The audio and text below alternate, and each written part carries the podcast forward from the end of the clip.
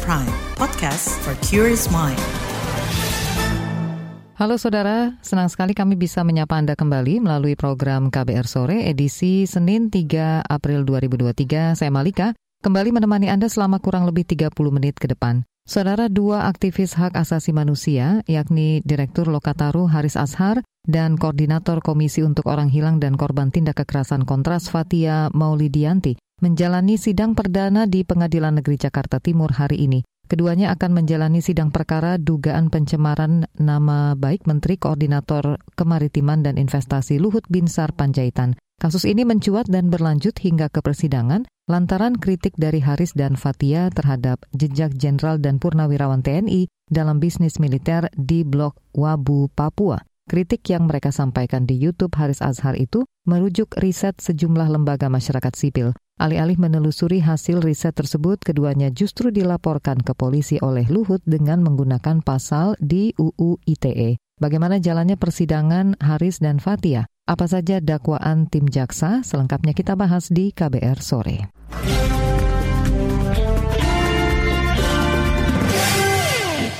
Saudara kelompok masyarakat sipil menggelar aksi demo di depan Pengadilan Negeri Jakarta Timur hari ini. Tujuannya memberi dukungan terhadap dua aktivis HAM, Haris Azhar dan Fatia Maulidianti, yang disidang. Dalam aksinya mereka mengenakan kaos bertuliskan kritikan serta spanduk.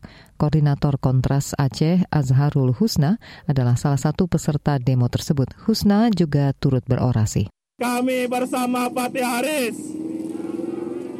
kami bersama Fatih Haris.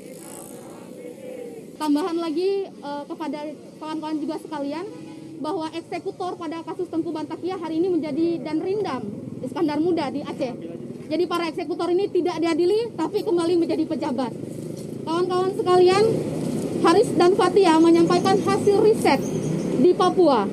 Mereka menyampaikan sesuatu yang dianggap benar dan ini harusnya dibaca sebagai mekanisme kritik ya mekanisme koreksi kepada negara ini dan harusnya negara bersyukur supaya dalam menjalankan negara itu jadi lebih baik. Tapi apa dikata Luhut Binsar Panjaitan justru melaporkan Fatia Haris sebagai kasus pencemaran nama baik.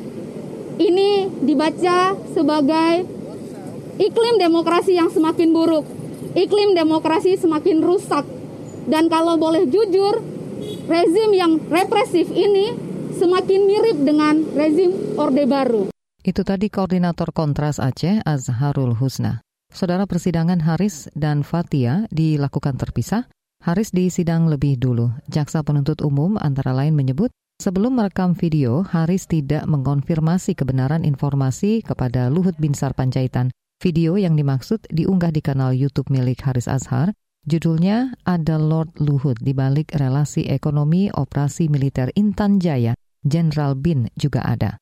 Jaksa juga mempersoalkan kata Lord yang digunakan Haris dalam judul video.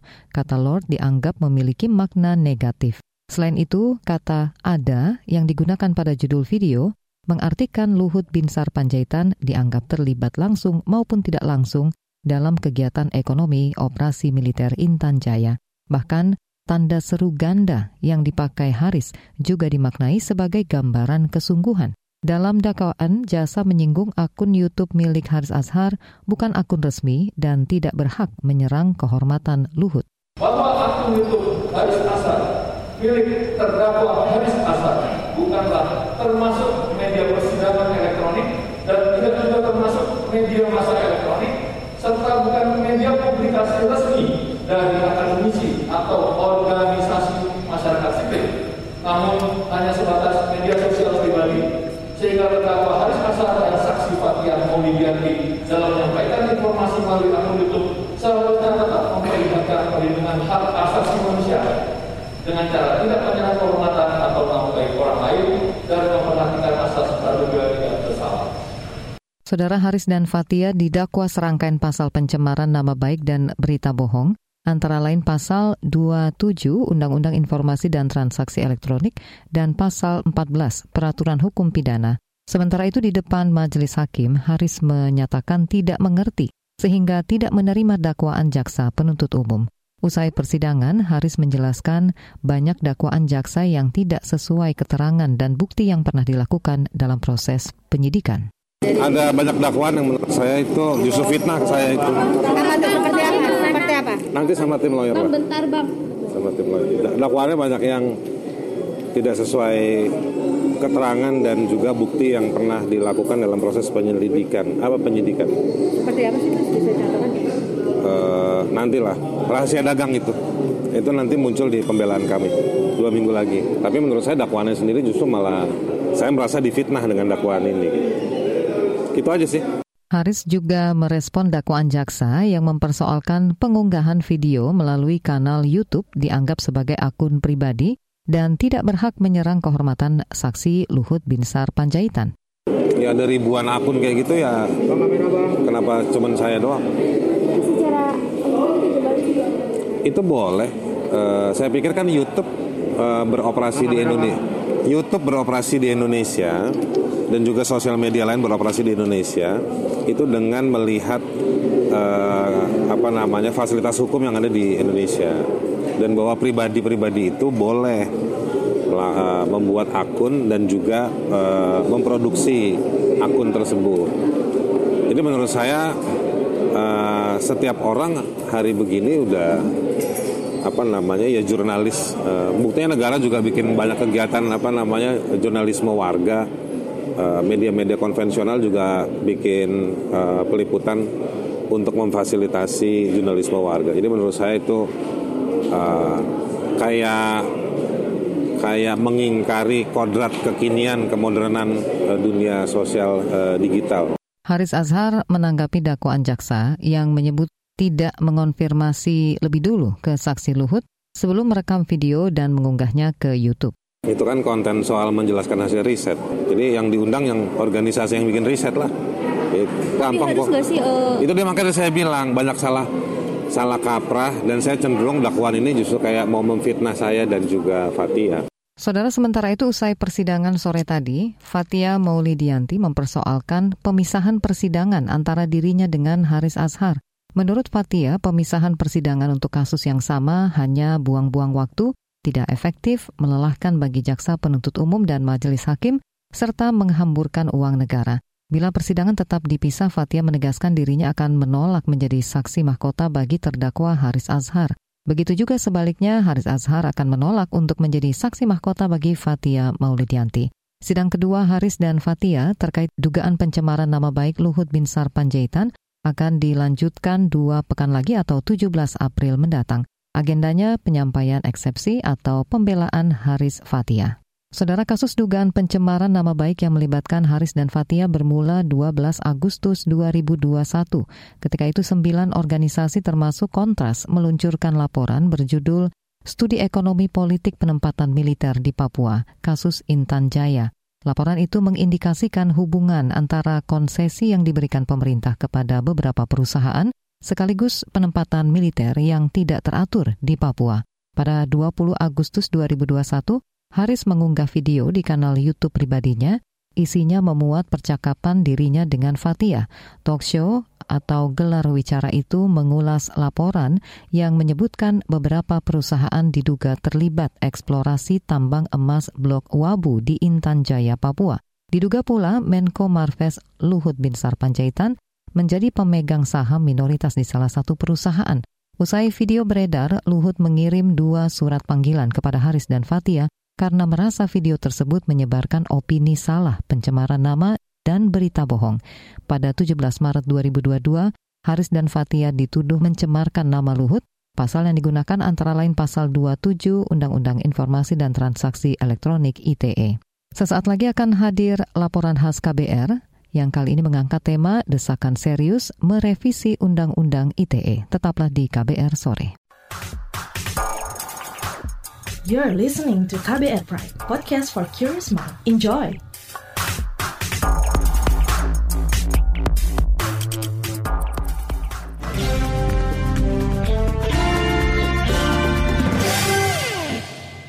Saudara bulan ini DPR bakal memulai membahas revisi Undang-Undang Informasi dan Transaksi Elektronik atau UU ITE. Publik pun mendesak DPR dan pemerintah membuka ruang partisipasi publik dan pembahasan dilakukan menyeluruh, terutama menyangkut pasal-pasal yang dinilai dapat mengkriminalisasi masyarakat.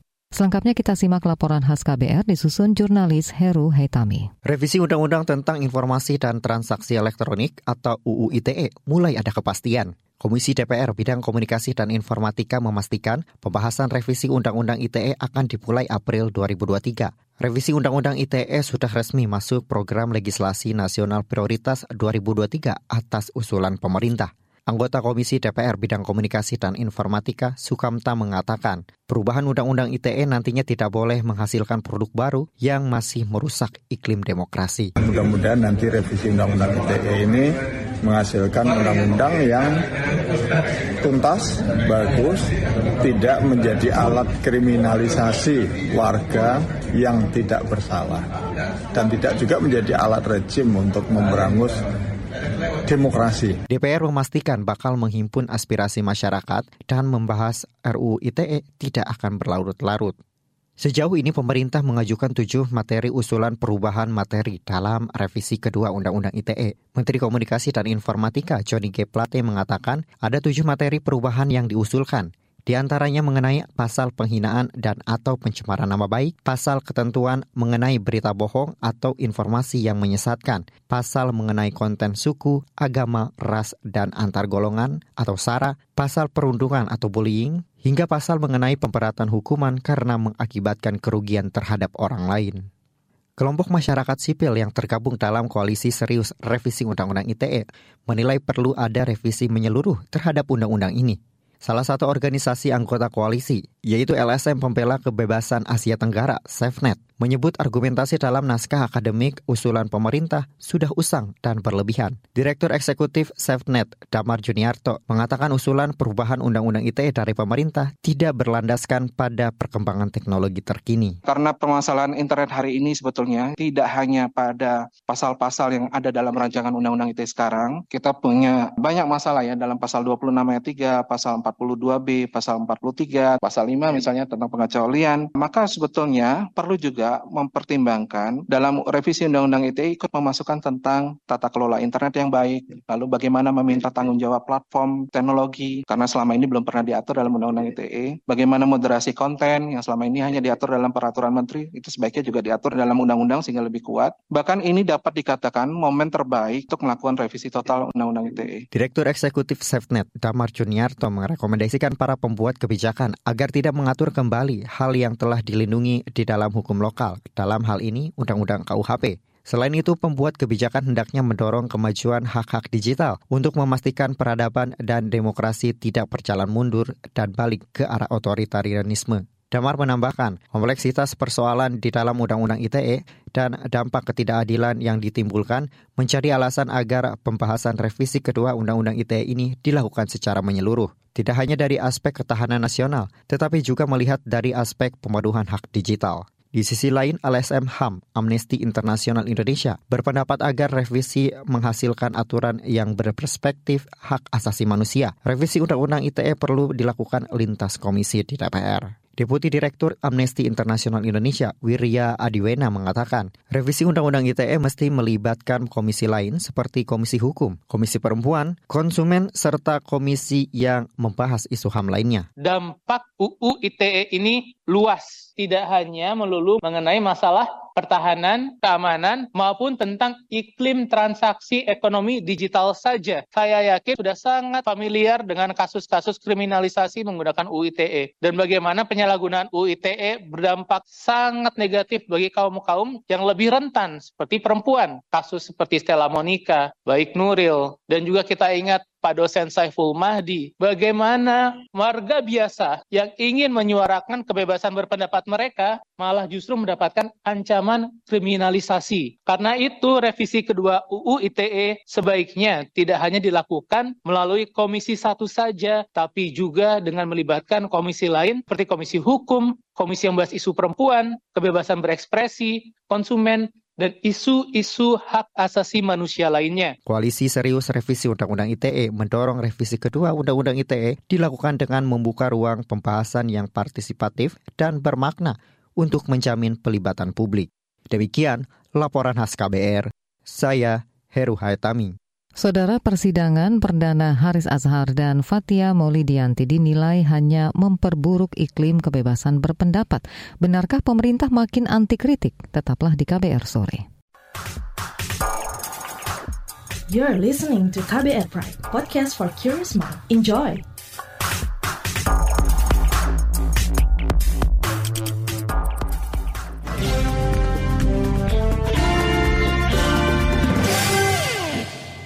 Saudara kita lanjutkan kembali kebersamaan di KBR sore.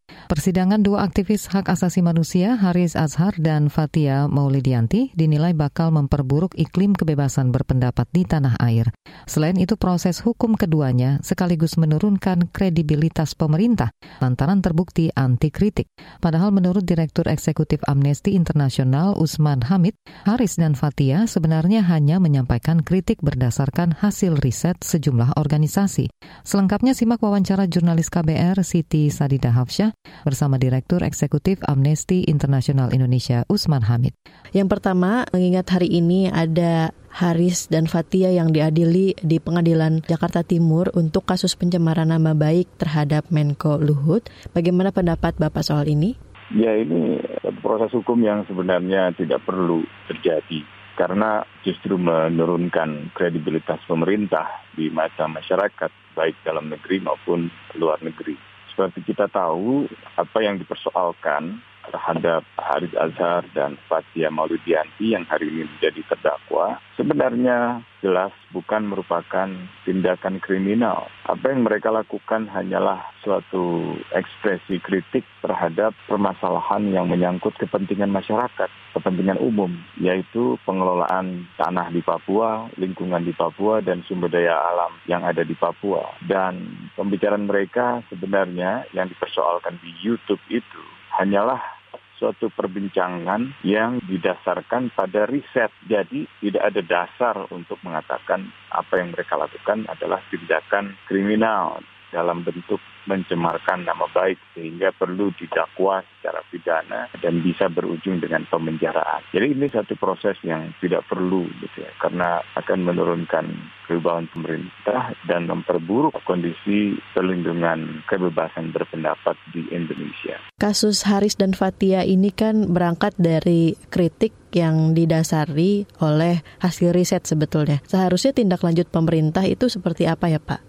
Seharusnya tindak lanjutnya adalah berupa penyelidikan terhadap dugaan penyimpangan di dalam pengelolaan sumber daya alam di Papua. Jadi di dalam laporan penelitian yang mereka jadikan landasan, jelas terlihat tentang apa yang mereka sebut sebagai konflik kepentingan antara sejumlah pejabat negara yang seharusnya mengelola sumber daya alam di sana untuk kemakmuran masyarakat, untuk katakanlah kepentingan masyarakat, tapi justru membawa kepentingan kepentingan-kepentingan privat atau kepentingan pribadi gitu. Dan mereka meyakini bahwa motivasi penerjunan pasukan militer di Intan Jaya misalnya di mana terdapat blok uh, Wabu atau tempat di mana terdapat tambang emas yang sangat besar memang lebih merupakan motif utama dari penempatan pasukan militer di Papua. Jadi bukan untuk apa yang disebut sebagai menjaga kedaulatan negara atau integritas teritorial negara atau atau keselamatan segenap bangsa. Gitu. Jadi mereka mempertanyakan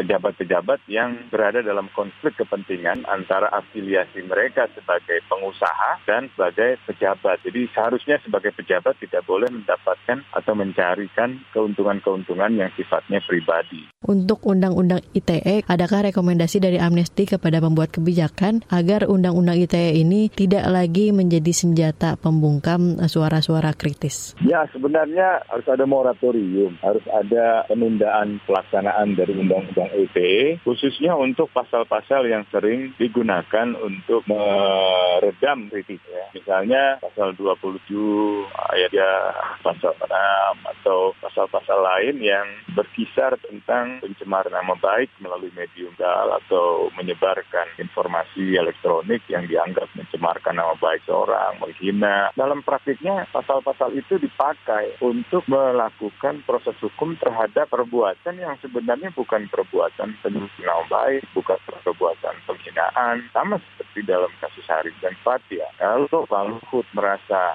tidak memiliki afiliasi apa pun, tidak memiliki konflik kepentingan apa pun di Papua, artinya cukup dijajarkan saja data-datanya dengan harapan masyarakat bisa lebih tahu apa yang sebenarnya terjadi. Kalau seperti sekarang ini, saya kira masyarakat justru melihat sebelah mata ke pemerintah. Itu tadi Direktur Eksekutif Amnesty International Indonesia Usman Hamid dalam perbincangan bersama jurnalis KBR Siti Sadida Hafsyah. Saudara Undang-Undang IT memang terus menjadi momok untuk membungkam suara-suara kritis masyarakat. Kini giliran Haris dan Fatia yang dijerat belai tersebut. Desakan revisi terus menguat, tapi apakah revisi jadi solusi? Informasi selengkapnya hadir usai jeda, tetaplah di KBR Sore. You're listening to KBR Pride, podcast for curious mind. Enjoy!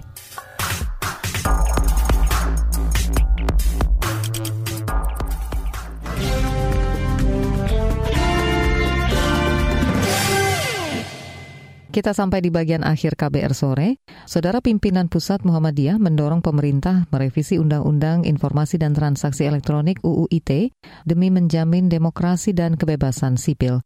Ketua Lembaga Hikmah dan Kebijakan Publik PP Muhammadiyah Ridho Alhamdi menilai belet itu masih jadi senjata pemerintah dan pejabat negara untuk mengkriminalisasi masyarakat sipil. Selengkapnya kita simak wawancara jurnalis KBR Mutia Kusuma Wardani bersama Ketua LHKP Pimpinan Pusat Muhammadiyah Muhammadiyah Ridho Alhamdi.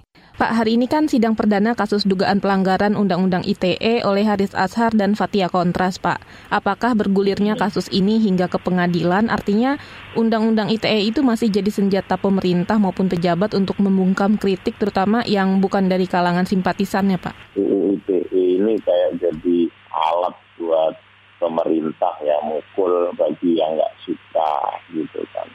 Semakin membuktikan bahwa demokrasi kita rendah sekali. Dalam kasus Haris Azhar dan Fatia dalam konteks uh, kaitannya dengan Luhut ya, ini kan menunjukkan memang uh, pemerintah atau rezim ini ketakutan bagi mereka-mereka yang vokal. Karena pemerintah kita mainnya pukul, anti kritik, sehingga ini membahayakan demokrasi kita. Kritik itu kan bagian dari gizi pemerintah, karena nggak mungkin kan pemerintah itu selalu benar. Efek dominonya nanti apakah nantinya e, masyarakat dan juga mungkin kelompok-kelompok yang berseberangan dengan pemerintah gitu, ini semakin takut pak untuk mengutarakan ya. pendapatnya gitu di media sosial khususnya. Betul, ini kan semakin memperparah demokrasi kita, masyarakat menjadi acuh tak acuh, masyarakat anak mudanya nggak berani karena kalau seandainya mau kritik aku di UU ITE kan sehingga makin buruk juga uh, kendala kita ini kalau yang diadukan memang pejabat karena kan mereka punya kuasa untuk mengontrol segala macam sedangkan aktivis HAM itu ya mereka tidak punya kuasa, tidak punya tangan, hanya punya keberanian. Ya ini salah satu tantangan aktivis HAM ini memang bekerja dengan penuh perjuangan bahkan bisa membahayakan dirinya. Saya kira tidak hanya di Indonesia, Mbak, di dunia internasional pun, internasional pun begitu. Artinya perlu ada pembenahan eh, apa Pak di Undang-Undang ITE ter untuk melindungi demokrasi dan kebebasan sipil ini? Ya, memang ada konsekuensinya. Konsekuensinya apa? Ya siap untuk dikritik karena kan dalam demokrasi kan uh, freedom of expression, freedom of uh, organization, freedom of speech. Bahkan di negara-negara barat ataupun di Amerika, presiden dengan apa namanya masyarakat pun berdebat nggak masalah gitu ya. Dalam demokrasi sebenarnya ini uh, hal yang biasa. Maka UIT ini harus kita evaluasi, mbak. Karena ini mengancam kebebasan sipil sekali. Tergantung pemerintah dan kebetulan pemerintah uh, selalu mengkapitalisasi atau menjadikan UIT ini alat untuk mukul bagi yang nggak suka. Jadi dia perlu dievaluasi UU ITE kita. Artinya kita harus tetap dukung uh, Haris Fatia. Ya saya kira justru itu menjadi ruang uh, kalau Mas Haris uh, pernah menyatakan menjadi ruang baginya untuk uh, membongkar semuanya. Jadi pintu persidangan itu untuk membongkar segala macam. Saya kira itu bagus juga itu biar supaya semuanya terbuka. Perbincangan bersama Ketua LHKP Pimpinan Pusat Muhammadiyah Ridho Alhamdi menutup jumpa kita di KBR Sore edisi Senin 3 April 2023. Saya Malika bersama tim yang bertugas undur diri. Salam.